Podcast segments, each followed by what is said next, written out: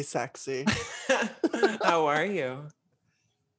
Well, you already know it's. I'm literally in the middle of moving, and I want to let you know I have stopped everything I'm doing to do this. I'm going to set the scene right now for those who are listening right now. I'm looking at Jordan in a completely different camera angle. Typically, uh, he's situated in his living room kitchen area. Today, I'm facing a pile of clothes and fabric on the bed. Uh, I can see out a window I've never really seen out before. It, it really is something. Everything just cut out. Oh no, I was just shit talking. you can hear time. me. Yeah. Okay, can totally great. hear you. Can, can you? Okay, now I can hear you again. I'm fine. I'm back. So yeah, I'm in a closet Yeah. in my bedroom. Yeah. In a makeshift, I'm sitting on a nightstand with two towels on top of it. I'm so sorry. You know is what? mo- This this is is what moving does to humans. it honestly nothing humbles you more than having to move and i mean that in like remembering how much shit you have that you don't need Mhm. how strong you're not I know. to lift boxes I yesterday I went through like my um uh like in my bedroom to see what clothes I could give away because I was like I've got way Oh. too much stuff here. And so like even the act of taking clothes and putting them into like a garbage bag was just so freeing but also like such a heavy moment of like wow how many like t-shirts do I have and how many t-shirts do I actually need? Well we just like uh, obviously to be in the closet i took every all of our clothes out and i zip tied everything and i'm looking at it and i was like no i need all of this. Like i'm not i'm not getting rid of this like i need this Yeah. shirt that i haven't worn in three years but i will. Hmm I'll find a I'll find a venue I'll find an occasion.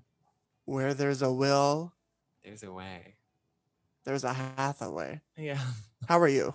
How are you josh? I'm good. As you know, I've been in the middle of a terrible apartment air conditioning crisis for the weekend. Again, to set the scene for those who are in Toronto or have heard of Toronto, the weather in Toronto this weekend has been equivalent to like mid July. Like it literally has felt like 35, 34 or whatever. And my apartment building on I never really actually know because I noticed the humidity getting pretty thick last week, but I was fine with it in my apartment. Like the air conditioning just wasn't on for the building, but I was for the most case all right. But then by Thursday, I was like, you know what? I'm starting to sweat a little bit. And the building said, hey, everyone, don't worry. Like, we're going to have the team in tomorrow. We're going to turn it on for you for the long weekend. Friday, you're going to have AC. Friday comes, AC does not come with it. And it's just been like a case of the team was here on Friday, but then they had to go leave to do an emergency. And then we were told Saturday, and then the team was still at that emergency yesterday on Saturday. So air conditioning just has not been on for the whole weekend until literally like an hour before I started this call. I I I don't want to first I want to acknowledge yeah you know what to live in these these shoebox condos is a privilege and of Yeah. course like to have AC of course Yeah, but when it is not there you really it's- do. Yeah. it's tough It was Someone- 80 degrees in my apartment. Like my thermostat literally 80 degrees to me is like the perfect temperature for a pool. I love a pool that is 80 degrees plus. I've learned that I do not love an apartment that is 80 degrees plus. this is what you get for loving summer so much Again, I don't want to complain here No, because I that was that wasn't a question I am a summer girl. You are So maybe I'm thrilled that I've been able to spend so much time in my hot apartment this weekend. Maybe it's a positive. Josh has been texting us like the the apartment updates and the people who go into the Facebook group and being like the mech- the mechanic is not coming today and they might not be coming tomorrow but we don't know when they may be coming. I felt so bad for the people in my apartment's Facebook group because they're all like commenting, being like, "My cat is lethargic. My, I'm, I can't move. I, my kids. I really do feel bad for anyone who has kids or pets or are older in my building because wow, what a struggle. I don't. That's their choice. That was their choice to have a cat. We knew what I- it was going to be like.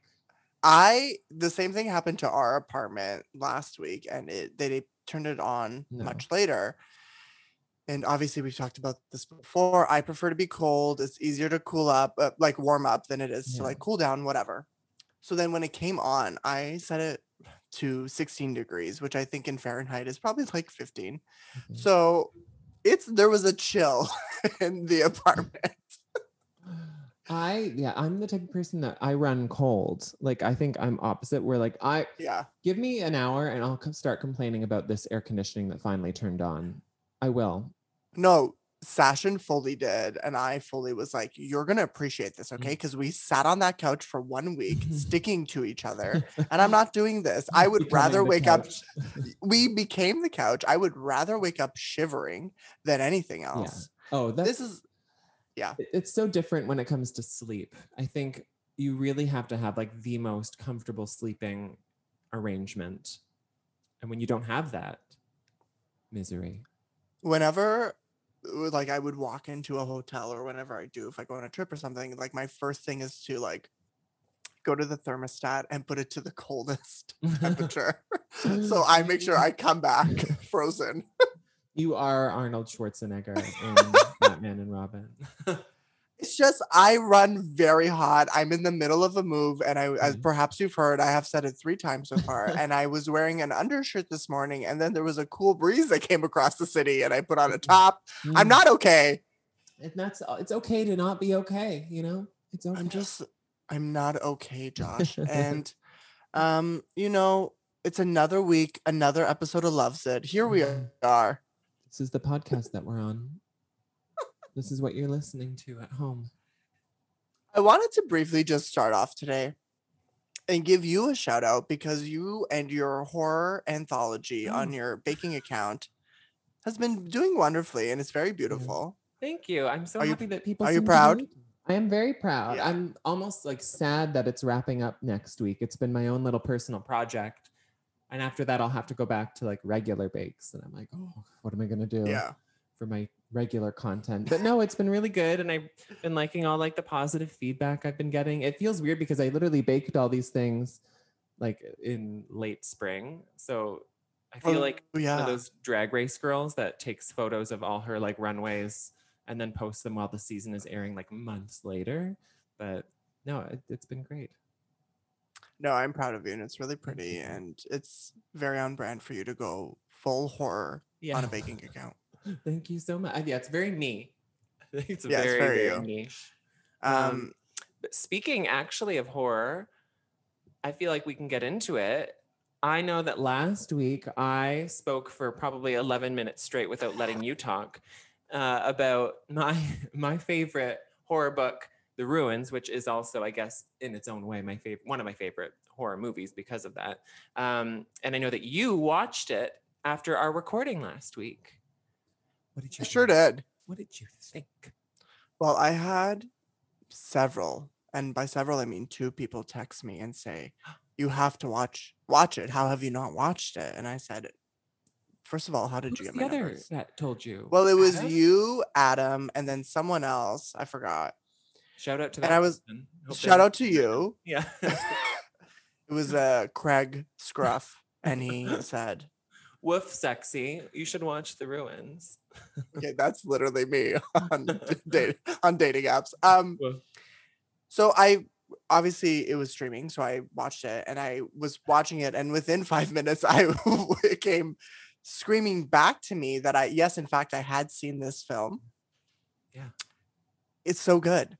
It's so underrated. And like I've been enjoying ever since you talked to me about it, I've been like Googling it and reading like like think pieces and articles that have come out since the film's release in 2008, basically being like, no, it's underrated, everybody. You should watch it. So I feel like this week has been a, a ruins renaissance for me.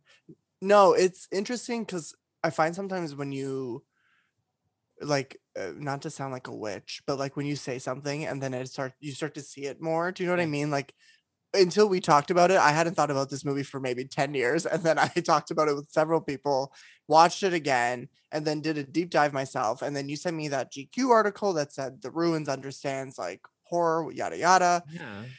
It is a bit of a forgotten gem. It does star um an interesting cast: Shawn Ashmore, Your Sexual Awakening, Yeah. Jena Malone, Your sexual awakening. the and then couple other people. well, did you ever see the movie um, Across the Universe? That I did. So the German guy in the ruins is uh, that guy, okay, great. that blonde guy in Across the Universe. Not the main character, but the Across the Universe was one of those movies for like when did it come out? Like 2006 or something. 2007, I think.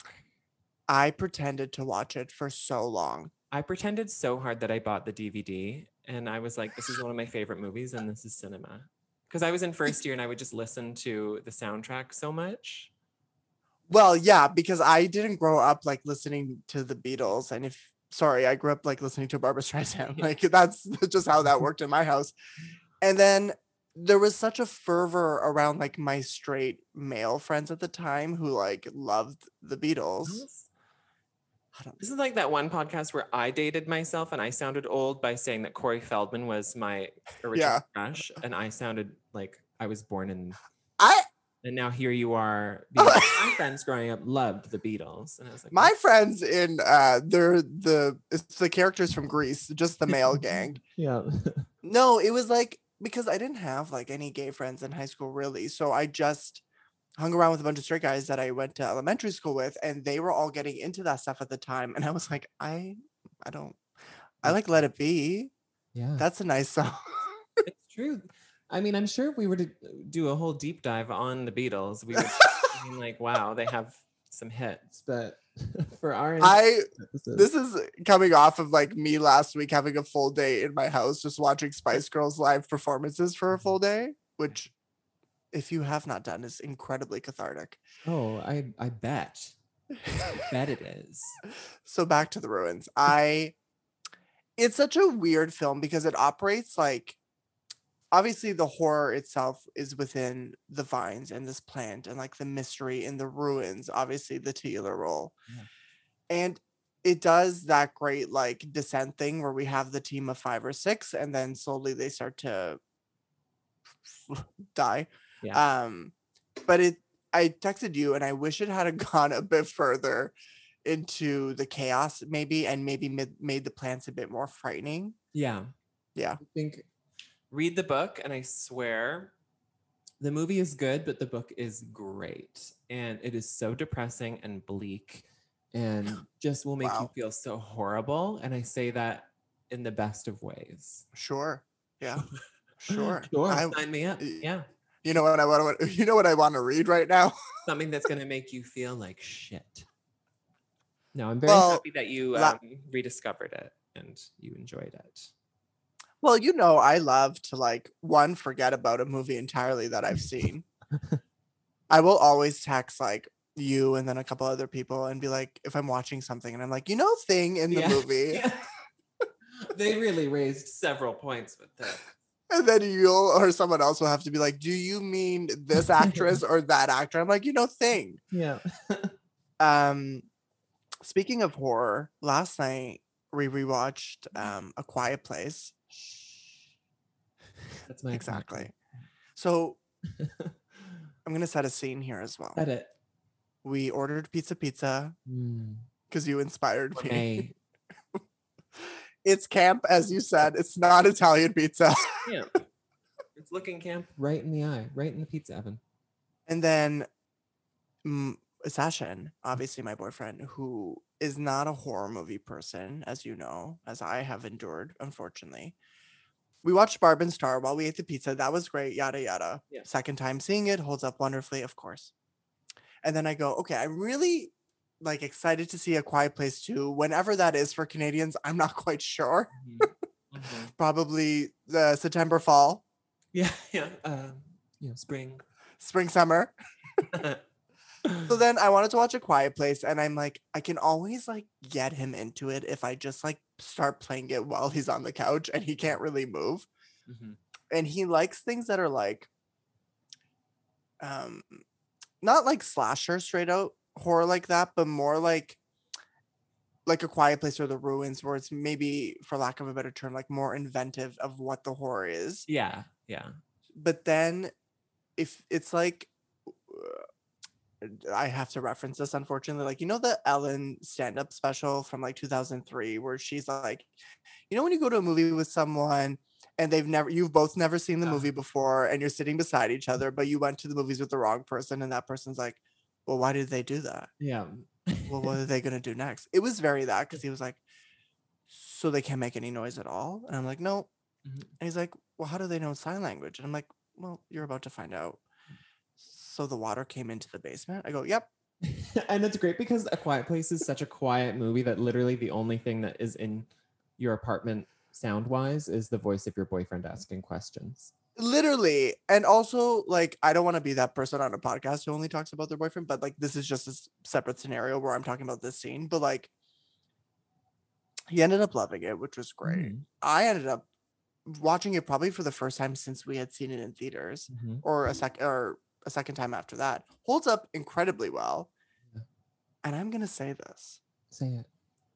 it's a modern classic I think so too. I think that um it's always been like really up there for me ever since seeing it. I was like, yeah, that was really great. But sometimes you don't know if that's just sort of like the hype at the moment Machine, telling you yeah. that. But I think really ultimately it was that girl and still is that girl. And a few months ago, this is related. I was cleaning my apartment and I don't even know where this like shard of plastic came from. It was a very firm, firm, sharp shard of plastic. And I stepped on it with my heel. And I just became Emily Blunt in a quiet place when she steps on that nail. I like let out like a yelp and just like crawled into the back. and then you, you sat down and you said i can't make any more noise after yeah, this they're gonna find me. and then you gave birth in a tub I gave birth in a tub. My baby's just she's sleeping right. now. when she stepped on the nail and then she Mhm. kept going he like squirmed and then like was looking through his eyes and then goes so she's not gonna fix it. And i was like you know if there's like monsters coming after me my first thing is not to mm. like get a hammer and go fix the nail i just stepped on. I would just avoid it you know? Like i would remember. We'll deal with the reno later, but for now, maybe worry about your life. also just to like i'm not one to question a movie like that a lot because you're watching it and it sets up such a world but you do kind of unravel the world while you're watching you're like how did they build that house without making so much noise how did they put the lights up does no one fart Yeah. Plot holes aplenty. but it works in spite of them Mhm. and you ignore them i feel I agree. And I think that it is so like rare, not rare, but for a monster movie like that to be as good as it is yeah day and age, it's you know And- we see the monster quite often I honestly kind of forget what they look like, which I don't know is it's a Uh, little a like good thing or not, but like the vet you know venom like the tom hardy Yeah. superhero movie yeah. So it's kind of like that kind of face, and we see them more in the last 20 minutes, especially with like when the daughter who's deaf realizes that her hearing aid can like manipulate, like is a defense She's mechanism, kind of. She is, and that I don't have anything to come after that, but yeah, Wait, you know, though, I actually do think that it's been a long time, and maybe it hasn't, and I need to be reminded of this, but I want to see some iconic creature design again in Mm. movies. Because, I mean, I am like, we're talking about A Quiet Place, and I think it's fantastic, but I don't really think the creatures themselves are visually that amazing. Then I think of like Cloverfield, the same thing. I was like, okay, j- big bug. I want to see, Well- like, I want in- incredible monsters. And well, it it's because of CGI now that we Yeah. only look at something that's like a gray blorp of like a mm. like a something, Gray Blorb. a great blorp, my drag name, but like. Please welcome to stage Miss Great Blorp. but I I want like this is not the best example, especially for like horror horror, but like Jurassic Park, right? Like those dinosaurs when they were like the animatronics, you're like, oh, this is frightening because you, sure it's dated a little bit, but it looks so real. Or Mhm. like Gremlins, I guess would be the other example. Yeah. Yeah, that's true. Or even Cujo, who's like a full dog. You want dogs. I want full dog. What? yes, but what kind of dog though, really? Like it's just an angry Shih Tzu. There's the remake. There's the reboot. I'll direct it. Um, should we get into what we want to talk about today? Let's get into it. Oh my gosh. I feel like we've been talking about maybe potentially doing an episode on this for a few weeks now on this person. But I feel like you are probably the best person to introduce oh my god. the topic this week because I know that this person holds a place in your heart. She does. I briefly mentioned it last week when uh, the cold brew really started to hit, and I was scattered. And you had asked me a question I think I was never prepared less for. Um, and we're talking today about Rachel McAdams, and we kind of just wanted to like appreciate her, kind of do a deep dive on the resume a little bit, maybe more so the career as a whole. Yeah. And also, Josh watched something that he didn't tell me what the title is, but it's a Rachel movie he'd never seen. And I feel like somebody spoiled that to you because you texted me. No, no one did. But because I've known you long enough, I think I figured it out. I I could be wrong. Before I even reveal what it is, I want to.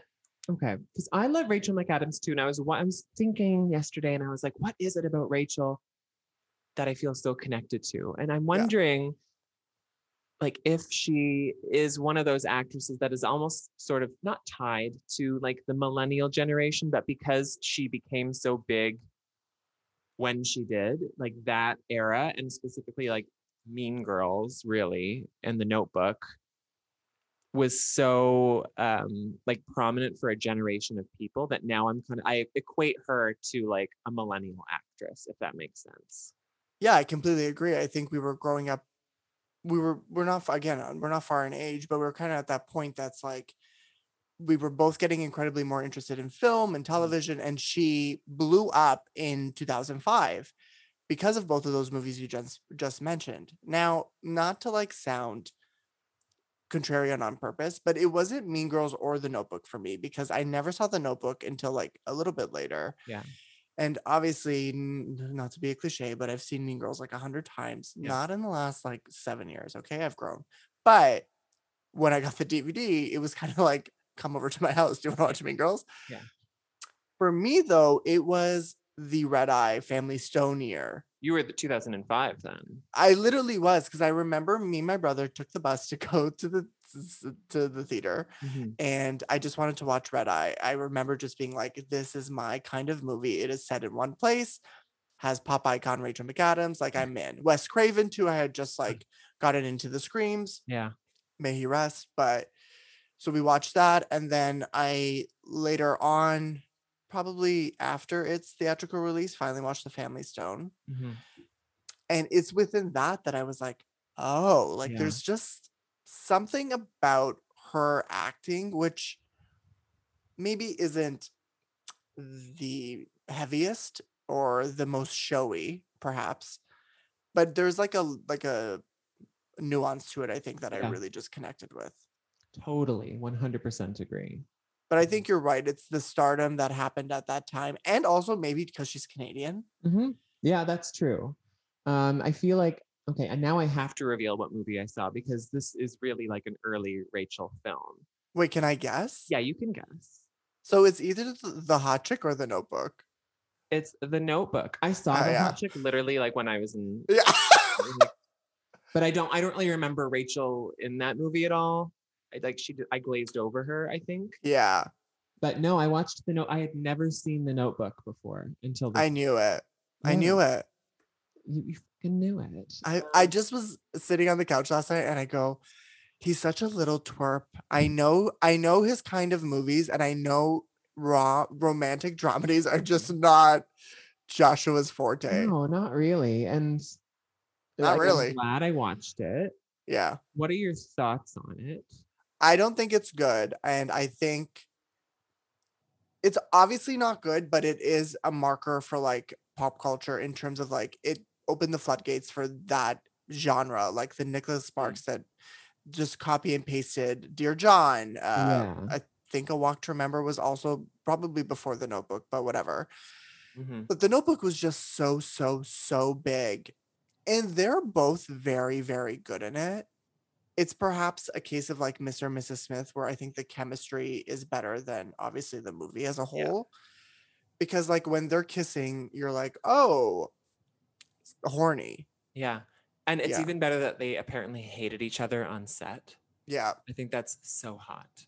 I there's nothing I love more. Like obviously this is an aside, but just finished the Sex and the City rewatch that I Mhm. was going through. Mhm. And my favorite thing is always that SJP and Kim Cattrall have, in my opinion, the best chemistry amongst the four of them. And my favorite thing is just to be like the fact that they had to end the scenes like running from each other.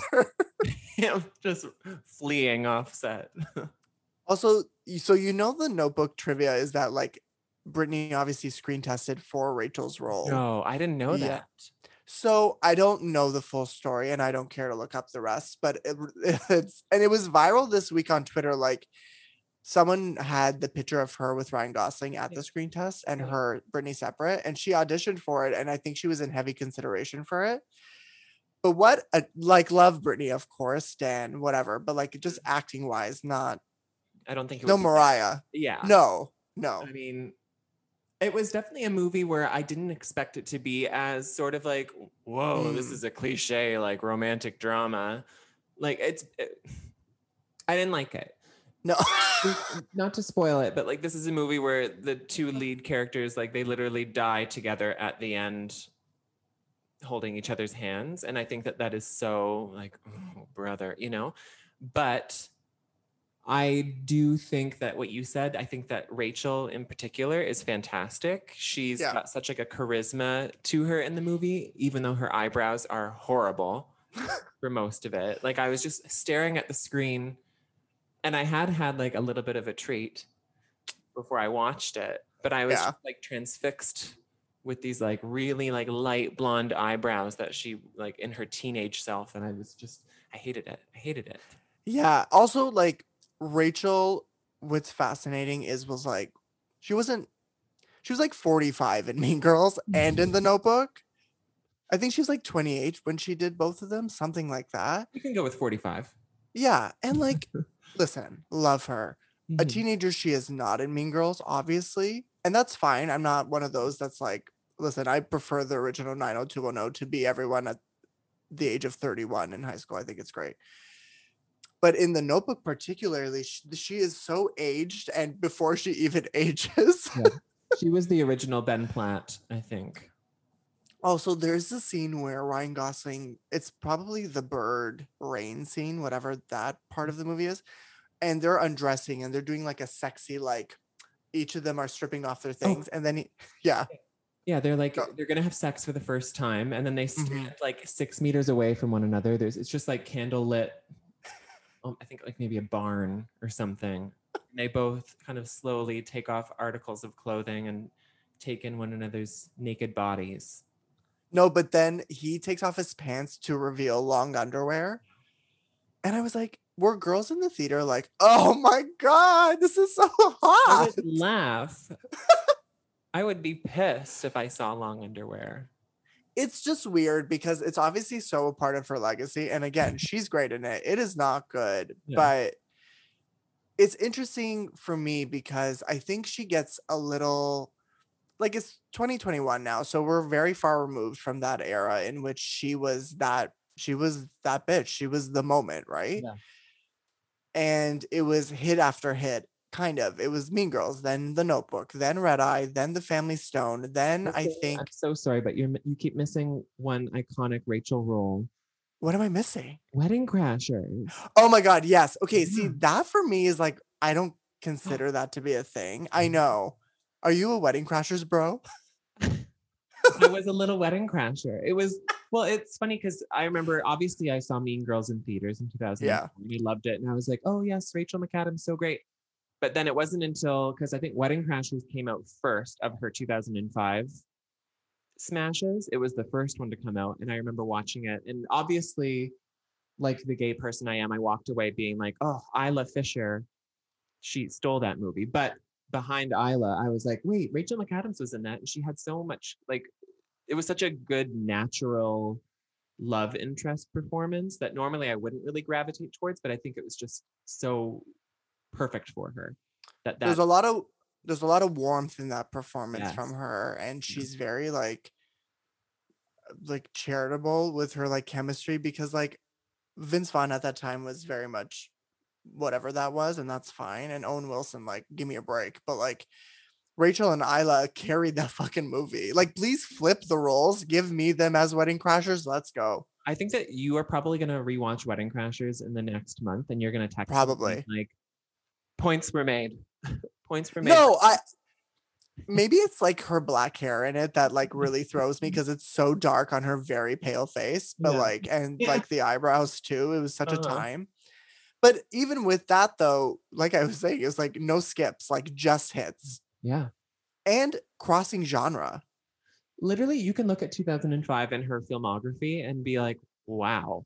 Yeah, I don't need anything else. To do romantic comedy to horror thriller to Christmas drama. Yes. That's exactly what that is what every Ru girl wants to achieve in a season of Drag Race. Just the versatility. When I'm getting into an actress I uh, and their career, I want a gift basket of their DVDs and I want Christmas film. I want airplane thriller. I want high school comedy. But it's funny though because after, like when I think of Rachel McAdams, I always obviously picture 2005. You know, Yeah. congratulations that era. But then I do associate her with a, a bit of a flop era after that. I think that she went into just kind of a like, where did she go? Sort of place. Well, it's interesting because I think so. You know this too. I think that she turned down. She was the the one they wanted to play um, in the Devil Wears Prada story, ah, Anne Hathaway's role, and she turned it down. And I think there might have been because that was 2006. Either fatigue, either maybe like it, it- she was working a lot, right? Like Mhm. that's what five movies in three years, two Yeah. years, or maybe it was like I don't want to fall into that kind of trope. But then there was the Time Traveler's Wife, which is a great book and a very terrible movie. Then there was The into Vow. the the vow, which I saw on opening day, Mm. which was that wig. I remember um, walking by the set because it was filmed in Toronto. Yeah. hearing like it's the vow Rachel McAdams and Channing Tatum, and I was so excited to watch it. And then I watched it, and I was like, "To what? To what end? To what end? And also, you gave up the Devil Wears Prada for this. This?" For this, also it's just it was her own she fell into her own trap kind of because of the mm. notebook and then the the mm. vow which is weird so then there's that and then there's that terrence malick movie I forgot she was in that i always want to call it into the wild but it's not that Yeah, it's into in in Into the- bushes. into the grass Yeah, something but So I then there's understand that. why she would do that. I I get it because it's like Terrence Malick, and she wanted to be, she wanted that moment for herself. And when i tell you i saw that at tiff Oh, of course you did. I believe that. i took my mcadams apple stand card and i said stamp please right here. number six on the row. Thank you. Um, so yeah, there was a bit of that. I think this is part of the flop era, but Morning Glory is also in that Yeah, weird. yeah. It wasn't.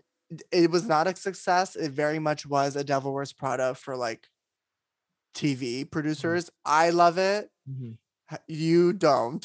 I I've seen it once, and I didn't really care to see it again after that. But Yeah. I'm not going to say it was like horrible. And in terms of McAdams flops, it probably is on the the better end of things. Yeah, I think what I love the most about that movie is that she got to work with Diane Keaton for a second time, mm-hmm. and that's nice. Yeah. I'm trying Yeah. to like think. So I really don't think that things started to get better for her again until after 2015. That's like almost mm-hmm. a decade of not giving me, Josh, what I uh, want. literally same because she kind of went silent. There was State of Play with Ben Affleck and that it was the like legal drama whatever with the very blue poster. And it's good. It's good. I don't remember it and I've seen it once, but don't I, will remember al- it uh either. like literally I can't even picture the poster right now. Oh, it's like one of those like floating heads and like blocks and then like legal drama. Yeah. you know, that font. She's flipping through pages on the poster. And someone tweeted a few weeks ago, they're like, we need to get Rachel McAdams in a proper drama where she's dressed properly. And then mm. they did a picture of her in State of Play and then her in Spotlight where she's just wearing like slacks and like a big shirt. Yeah. Like, please just dress her. Anyway. but yeah, State of Play was also there. And then we get into 2015 where it was kind of like what was going on?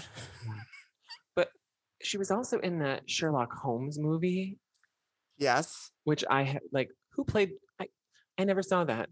Who played It's Sherlock? Jude, Jude Law played um Watson? not Sherlock Holmes, Watson. Watson. And then um uh what's his name? Robert Downey Jr. played who- Sherlock. Oh my god. I can't see you because I'm currently on IMDb because I'm just trying to get this absolutely Oh, yeah. correct in that time. Okay, so yes. So we went from after the Family Stone, it was 2007 to 2009 was weird. It was The Lucky Ones, which is like some small random movie, Married Life, State of Play. So like that's great, has really good reviews. The Time Traveler's Wife in 2009, flop. Sherlock Holmes 2009, weird accent. Yeah. Morning Glory, Morning Glory 2010. I love it, you hate it. Midnight in Paris. oh, but wait, she was it like I mean, I don't really want to spend too much time talking about a Woody Allen movie on this podcast, but she was Mhm. part of like the worst part of that movie was the the modern day stuff. Yeah, So yeah. sucks to be her. Yeah, so flop in many ways. Yeah. Then she came back for Sherlock Holmes. No, she didn't. Yep, Game of She's like, "You Shadows. More of this accent? I've got more for you. and then it was The Vow. And the Terrence Malick movie is called To the Wonder, not Into Oh, the. Forest. Then there was Passion. Have you ever seen Passion? Um. Oh my God. No. What did? What Okay. title? It's a directed and written by Brian De Palma, and it's her. And I always screwed up her that. name. Yeah, Noomi Rapace. Yeah. hmm Mm, Okay. Also not great. Uh, we're still going. Are you with me? Yeah. Yeah. Okay. Then there's About Time, which is incredible. She's like, I'm not done playing with this whole time travel angle, you guys. She she said, "Okay, I'm aware the first one wasn't great, but I got a second one for you. And I'm pretty sure one day I'll have a third one. I want a Rachel McAdams time traveling trilogy. Me and you both. Yeah. About Time. Have you seen it? Um. I yes, I did. Yeah. Because what's his what's his face? Who's the thing that plays the um? Thing from Harry Potter. Yeah. Yeah. And Yeah. uh, Ex Machina. Mm-hmm. Mm. Wow, we we are bad again this week. So that's a really really good movie, and I really appreciate it on a resume. 'cause it- Underrated.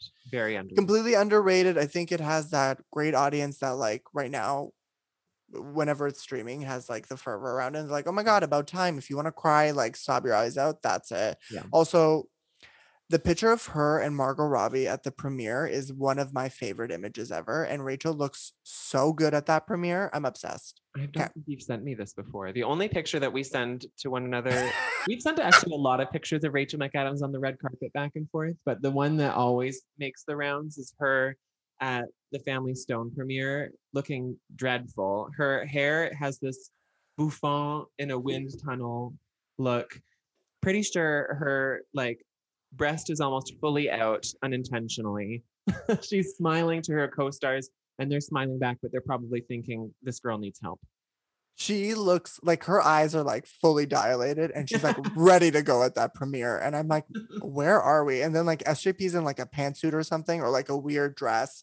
and then there's Diane just doing her Babadook like cosplay in the corner.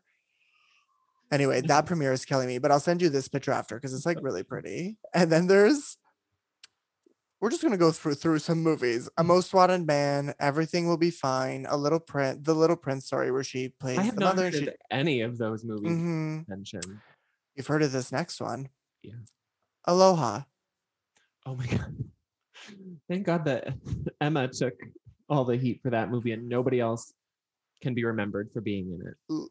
Like, thank God she's forgotten to have even been in that movie. Like, let's yes, let's focus on 2005. But isn't it funny? Like she has these roles in movies by um, acclaimed directors, but they just end up being like complete, not complete flops. I shouldn't say that, but like forgettable flicks.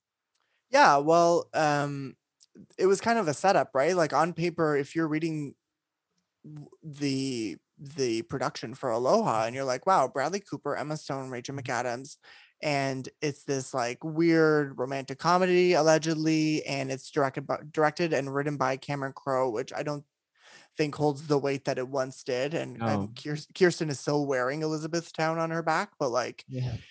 it is what it is, right? And then after Aloha, there was um, Southpaw with Jake Gyllenhaal. Yes. So, spoilers if you haven't seen it, just skip about 15 seconds ahead. She does die in the movie.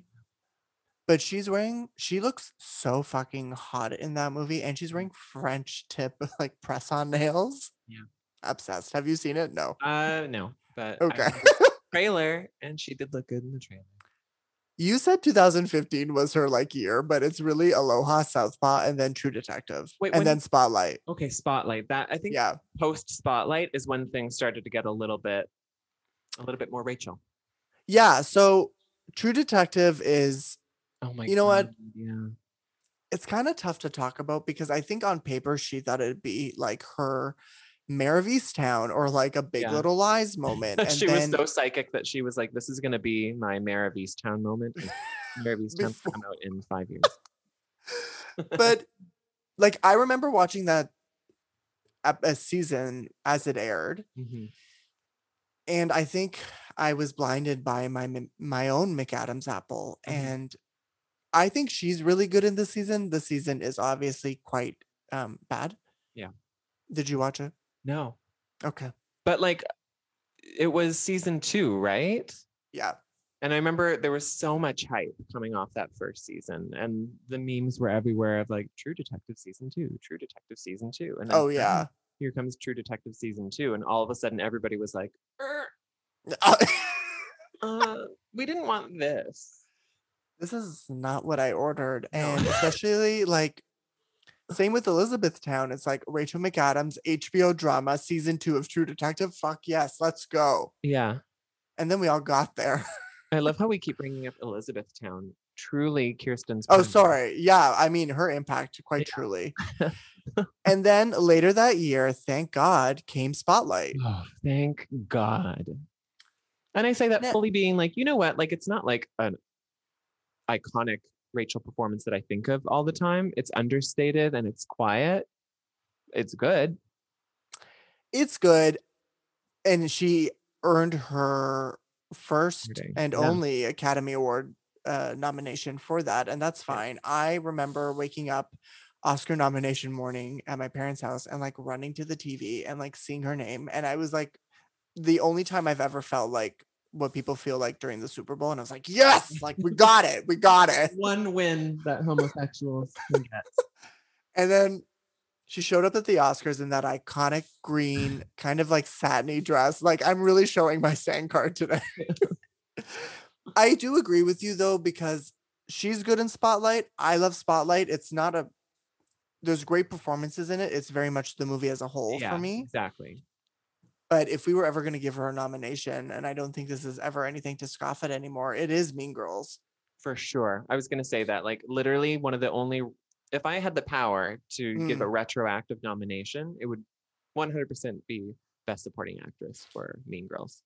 they just don't recognize comedy that way and this is not anything that's new for like people who follow the oscars and i think if you are in a common conversation with like non film and television people really invested they're like oh mean girls and it's like yeah like why spotlight? Because she wore beige pants? Hmm and she had bad hair? No i don't want that. No, she literally she took that script for Mean Girls and she she understood it and then she gave it back to you in a way that was just instantly it.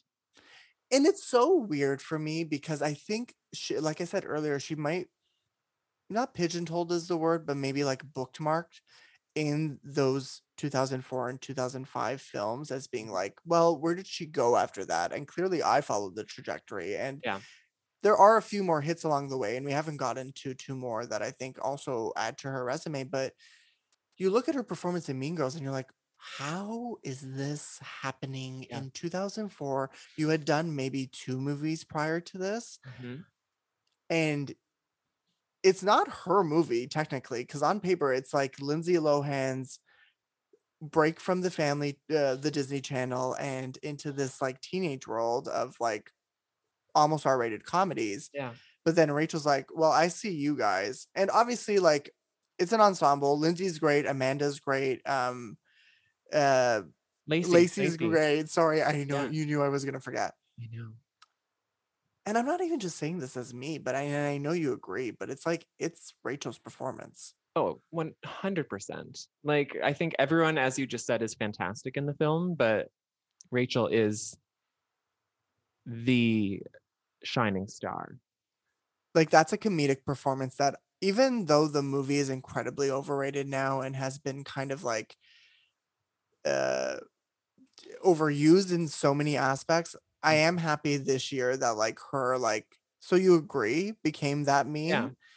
but even then i think the film overshadows her comedic work as a like how incredible it is hmm so that's what i came here today to say Yeah, no, I'm happy you said that because you know my thoughts on that already. Um, before we get to two other great comedic performances, we do have to stop at Doctor Strange, which she Oh. plays. It's she's credited as a woman named Dr. Christine Palmer. She plays wife on. it- Oh my god! Like, why did they even give her a name in that movie? Because It's wife on phone. I saw that movie on a date, and it was Oh, yes. it was such a So did I. So did I. Like, I remember I ordered pork belly at the restaurant. That was the night that I learned that I do not like pork belly. Then we saw Doctor Strange. That was the night I realized I did not like Doctor Strange. And that was the night that he who shall not be named, D- I'll name it, Donald Trump won the election that night. So really, it was three terrible things in a row. Was the date good? I mean, I saw him a couple of other times. Yeah. I bet you did. Yeah. Um, yeah, she plays wife on phone. Ugh. I choose to skip over this one. Um, and then there was Disobedience in 2017, which was Wait, kind of I have a sorry. question. yeah, go. Is she going to be in the Doctor Strange sequel, or is she fully like, listen? Allegedly, she's coming back. I don't like. I I know you're not involved in the Marvel no. shit. Yeah. I I'm not either, but I have seen them all. Please don't. I'm not wearing that. Don't give that to me. I don't want it. I can't take that on. And I'm not taking that on. Um, but from what I think I have read is that I don't know if the that snap from that man. I think she comes back. That's all I can say. that snap from that man. she, he snapped. He did it. Um, but Disobedience. Okay, so Disobedience is another iconic movie that I need to Yep. watch with Rachel in it. I have seen one specific scene. yes, I mean, come on now. the if you're spitting gonna see the one mouth. scene from Disobedience, it's the scene where Rachel spits in her mouth. Rachel spits in Rachel's mouth. It's Rachel to Rachel, R to R. It's so sexy that that moment particularly and this was just kind of the beginning of her sort of resurgence but i mm-hmm. think we then look at it as like like d- the doctor strange aside kind of like you need a check you need a check i yeah. and on paper if you're doing a marvel movie you're like okay wife on phone sure that looks great Okay, my rent is due. Yeah you can do that and then you can do your indie pop phase where you Yeah. do disobedience and i'm like yes standing rachel on rachel that's great literally rachel on rachel Uh-huh. and she's so they're both incredible in that um but it's just another great performance from uh miss mcadams and then we get into what i would probably say is in your top three rachel movies game night Oh, like I chills, chills all over my body right now, even thinking about game night. I truly do think that it is like my favorite studio comedy of the last few years. I mean, I can't think of other studio comedies. I mean, outside of like Barb and Star. Um, but Yeah. there's just something about game night that is so comforting to me while also being so like engaging and quick. And it's got such a fantastic cast. She's got um Billy Magnussen is there. Um, Jason Bateman and her have good chemistry. It's like a very well stocked comedy that moves so nicely and is creative and inventive despite fitting within like studio comedy um, restrictions, I should say. yeah because it's it was far gone from like date night and Mm. it's well after the whole r-rated renaissance that kind of happened from Yeah. like 2010 to 2012 and it you could have hoped that would have sparked it again. It didn't really, No. but it didn't flop. It was really solid at the box office, got great reviews, and has since then, I think, earned this reputation of like not like there isn't like a like a fervor around it for lack of a better example, but like it's kind of like if you know, you know, like have you seen Game Night? Do you Yeah. know this? It's not like it was slept on. It's just not like widely seen. I feel. I don't know. And Rachel is so great in it. It's like again a very wonderful comedic performance from her, but it's very different from other comedic performances that she's given. She's just truly having a good time on set, so it looks. Yeah, and I think it's where maybe uh for Mean Girls, it's that was her going maybe method, quote unquote, and then Game Night feels so like you said relaxed and Yeah. Broad, and I don't mean that as an insult because it's a very general performance, but it's like wow, like you're so charming, so sweet, you Mhm. look great, thank God, and then like you're having fun too, and she's also like she steals the whole movie. I would argue, kind of. It's her and um Jesse Plemons Oh yeah. who yeah Yeah. I will say that as a Billy Magnussen, um, sorry sorry sorry sort of like that himbo for me in that movie. And yeah I'm so terrible. I forget her name, but she plays like the Irish girlfriend. i was gonna say yeah yeah, it's just like I said, it's so well cast all across the board. But she, it's a role that honestly anyone could be given. And yet here we are complimenting her so much for hitting it out of the park. But it's not like a specific, like only Rachel, only Rachel. no and that is kind of her and i mean and again that's a it, yeah. compliment where it's like it's never like oh only she could do this it's like no anybody could do this but i'm happy she did this and we got that from her because Yeah. not everybody could do mean girls and not everybody could do in my opinion what she did in the family stone which is Mm. also very underrated and yeah it's like mean sister but i think it's like tortured younger sister who's dealing with the loss of her mother and Yeah. like processing that while being single and then it's the whole like it's just way more layered than I think it is. But yeah, you hit the from nail mean on girl the to head. mean sister. Yeah. The mean sister. There's your movie. but it's like, yeah, it's never solely or singularly her. And also the Canadian in her is never gonna be like showcasing it in that way, if that makes Mhm. sense. Cause like the spotlight Oscar campaign that she did was very quiet. She was not the front runner or even close for that year Mhm. but she did bring the woman uh, Sasha Pfeiffer, who is the woman she's playing to the Oscars, and I Mhm. think she brought her to the SAGs too, which was quite nice. Yeah. Um, you know, she probably took her bike and rode it from Hamilton to LA, as Rachel does. Yeah. Um, no, but yeah, game night is the moment, Yeah. and I think you've seen it 55 times. Probably, honestly, it's just one of those movies that I'm like, game night. Um, and then after that, she was on her comedy kick, and also the fact that we're talking about this today is hilarious. Uh, Eurovision Song Contest: The Story of Fire Saga. Yes. You've seen it, obviously, right? Yeah, and you Yeah. have. Yeah. What I loved it. So good. And again, fantastic Rachel comedic performance, but also one of like her finest like moving performances for me. She lip syncs for her life. Boots house down T Mama. But also she injects so much warmth and love and like vulnerability, I guess, in a weird way. It's fantastic. Yeah, I agree. Where even like you would think in maybe the first 10 minutes of that movie, you're like, this accent's either gonna stick with me or it's gonna be a like a bit of a pain. Oh, because it is a bit put on, but she does it in such a like a Bjork esque way, but it's so cute. And again, she looks great in the movie. Um, but again, I'm not trying to repeat it, but it's this warmth that I don't think is really given her due. Where it's like, yeah, this is a really silly movie from the Ferrell wheelhouse of like competition genre. mhm. And then she comes in because like when it was first announced, I was like, yes. Yeah. This is what she needs to do because I knew what she would do with that role because Yeah. it's never bad. no. The only time she's been bad, quote unquote, I think would be The Vow or yeah. uh I haven't seen it, but like Aloha or Midnight in Paris, where it's like a bit of a miscast, or even The Vow is like well, I see what you guys are doing here. I am not accepting this, and the wig is not accepting her head. No, it's when when the role gets too safe for her, then it's it, it just does Doctor not. Strange. Oh my god, yeah, Yeah. Uh, I remember her wearing scrubs in that movie, and Yep. didn't know if she was a nurse. Like I, I can't tell her.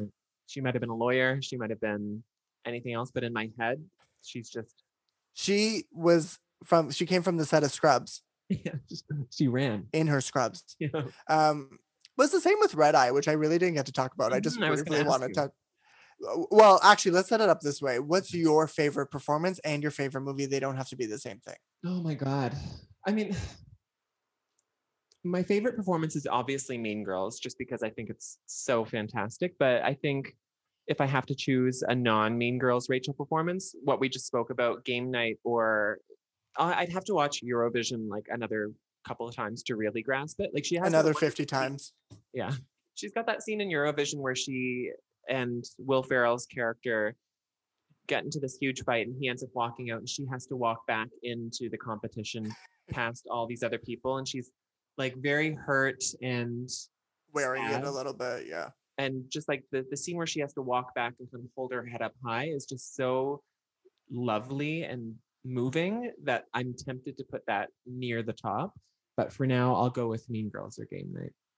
I love that for you. I think, and I don't mean that in like a nasty bitch way. I mean like it's very you. And I think for our connection, especially, like you and I the most have connected on Rachel over the years, and Mhm. like um it's very our brand of like actress, which is weird because it's so not that you like a bigger actress. I think you like a more unique person, and Mhm. Rachel's quite. She's the Canadian girl, right? Like she's our friend. I, I this is the most complimentary thing. There is nothing special about her that and that makes her so special. Yeah. Like the only like she, she Yeah. dyed her hair pink. Uh, I think for oh my god, yeah. and I was like, this is the most interesting thing she will ever do. Okay.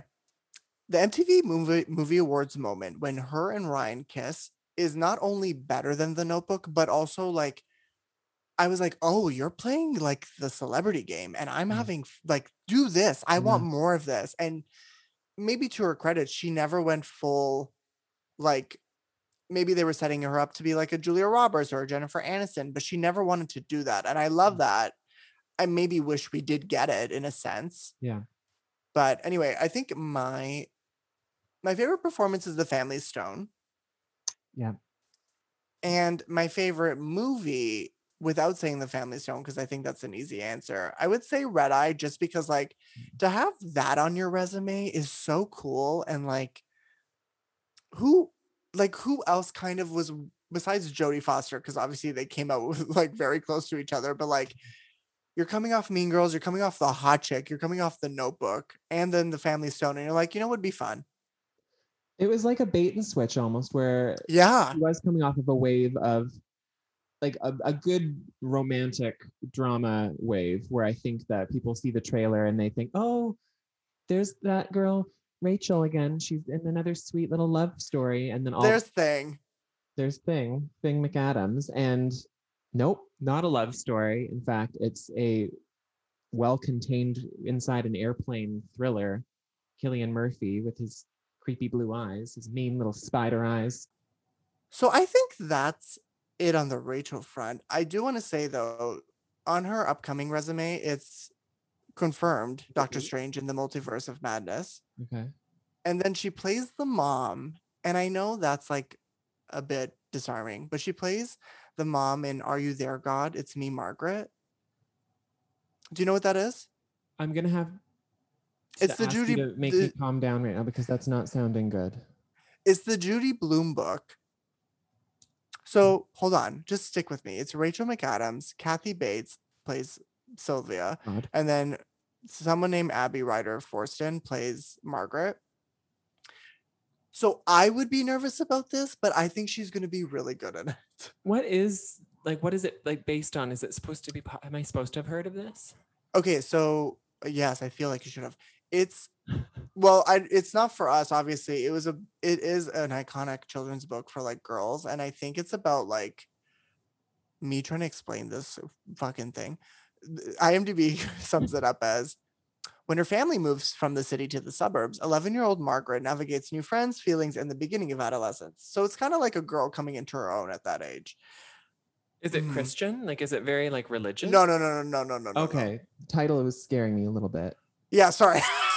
I was like, oh, okay, if she went her- like, yeah, like um, the lady from This Is uh, Us, This Is like Us, that realm. the Falling yeah. the ice movie. Yeah, I was like, Rachel, please no.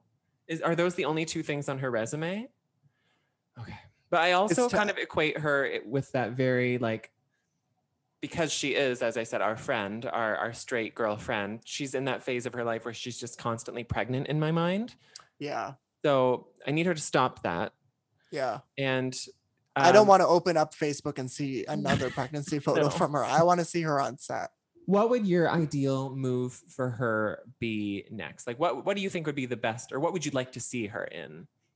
I would like to see her try her hand again at an HBO series, not just because like the cloud of it, I guess, but like I want to see her tackle something a bit grittier and a bit not like it doesn't need to be like Mare of Easttown. I don't need to see her like Vaping. dressed down. uh, Yeah, I don't need to see her vaping and like eating a breakfast sandwich out of a car. Like, although that was me today, but like I want to see just maybe something televised from her so I don't just have a brief moment with the film. I want to see like a 10 Mhm. episode thing. I don't know what that is. Get uh, Reese Witherspoon to buy another book. I don't know. yeah. And just for us, I would love another comedy just because I love that on her resume. And then like just something weird, not like a thriller like Red Eye, but like a full horror movie. hmm I What do you want? I would love to see her kind of play uh, a nastier character again. Something Mm. like the Family Stone. She was nasty, but in a accessibly human way. But something like that, where she doesn't have to play a warm person. Yeah. She could probably do a good because there there's that saying that like people who are are nicer in real life are better at playing nastier characters and i think that that's how I, I i think rachel is a nice person in real life because she always does a good job whenever she plays darker That's how I feel about you. thank you so much You're the you're the bitch of this podcast. Um exactly.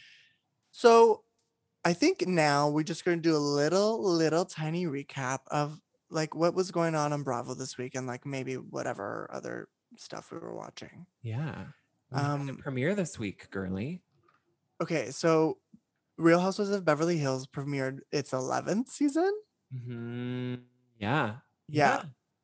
So Beverly Hills is that one that I think, you know, toxic in the community, speak of it, but like it's the harder franchise because it it is and was and remains, I think, beloved because of those first five or six seasons, maybe. yeah Um, where it was so dark. It was that weird child of the housewives universe that was just like Esther. It was like orphan, you know, like it was just sick and twisted.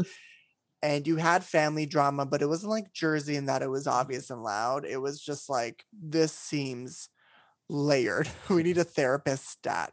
hmm So now it's become, in my opinion, because of the Erika Jayne of it, a bit more fabricated and glossier. And I do like this version as well. I do think it gets an unfair treatment. I particularly quite enjoyed last season. It did go on really long. I didn't love what the what it was about, but I liked what we saw. The Bravo, Bravo, Bravo. Denise gave us what I think is an iconic two season flop performance. Yeah. It's true. I'm gonna go out on a limb and I'm gonna say this season I'm already obsessed with. I think it's great. I've watched the premiere two times so far. Read which is crazy because you i think are the biggest teddi mellencamp fan that i know kidding no you're not a teddy fan don't worry Don't ever say that again. Yeah. No, I'm not. Listen, like, I guess on paper, like we read as like like New York and Potomac kind of people, like just like flat out comedies we want. yeah but I think Beverly Hills is starting to play in that world a little bit. Not the Lisa Rinna of it, but like now with Crystal, now with Sutton, and now with Garcelle even, and Dorit, who I feel is a comedian. yeah It's weird funny. Do you know what I mean? and don't forget our new player kathy hilton okay. Kyle, I'm I've decided to stand her because like I just I can't she's like candy to me. Like maybe not the most interesting, but always does her job, is the narrator and shows up to work and is kind of the person we're centered around. However, her family and these sisters, like Yeah. Kim is an icon, of course. yeah, she is pop icon. Sorry, she's pop icon. Like sh- this series, she carried this series on her back. Mhm. But now we have Kathy, who's just as like insane in the She's best a- a- way. Different lane of zany, but yeah. Like it is very authentically zany. And we've only had one episode so far, and we've already gotten a story of her, you know, removing teeth of children. That story is so dark, but Yeah. I I kind of was like not even phased by it just because of what I've seen on the show. I was like, yeah, sure, sure. You're gonna do that? That Don't makes sense. Kathy. Yeah. Also, the tone of her voice and the way that she speaks is very like Kathleen Turner, like just so low. It's uh, every time I picture her in my head, I always hear a southern accent, but I'm like, wait, a, Same. wait a second, they're not southern people. No, because on this podcast, this very podcast three weeks ago, I did like the Cat. the quote of her at the end with with Kat with Kyle, and she goes, sometimes everybody's got to play their cards. Yeah. Literally not Southern. Anyways, what are your thoughts? Yeah, I'm I, I'm right there with you. I think that they have what we were talking about last week with like a football team of wives. They have eight people now, and that alone makes me confident and makes me happy. And I think just based on where we know the season is going, I think that it will give us like a few positive things to kind of talk about for seasons to come, hopefully, based on snippets. Yeah, I agree. And I think, like, I remember when Kathy Hilton was announced and Crystal too. Mm-hmm. Not that we knew anything of Crystal. I think people were like, you always want in your mind a bigger name because then you can attach it to what you think that person is. especially Not that- like Beverly Hills as well, where Yeah. everyone's always throwing around like Tori Spelling and kind of like D-list celebrities. Yeah, and not D-list, but also Kris Jenner. But I was Mm, whenever Kris. Jenner's name is attached, it's like, well, we've seen her. I know what that's like. But Kathy is kind of that great example of like, I didn't know what that was, Yeah. yeah, and it's wild. And Crystal also is so cold, but in the way that Erika Jayne wants to be, but also Exactly. funny and like not quirky, but kind of just like calling it out. Like there was the confessional scene where the producer's like, "Do you know who Dorit is?" And she's like, "Nope." No. Which is perfect. And also like so she didn't know anybody in the cast at all besides Kathy. Mhm.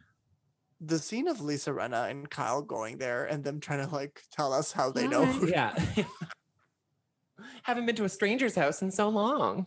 I was like, you were stranger's house. Also, like, this is now your castmate. Like, just let's cut the strings. Like, a was little bit. Kathy supposed to go with them, and then Kathy was just like, "No, I got other things to do. You can film with her without me." Yeah, I gotta take out some more teeth. Yeah, Um, but I loved it. I think it's fun. I think Yeah. Garcelle, I loved her last season. The only cri- criticism was that she wasn't in enough, which is a great Mhm. criticism.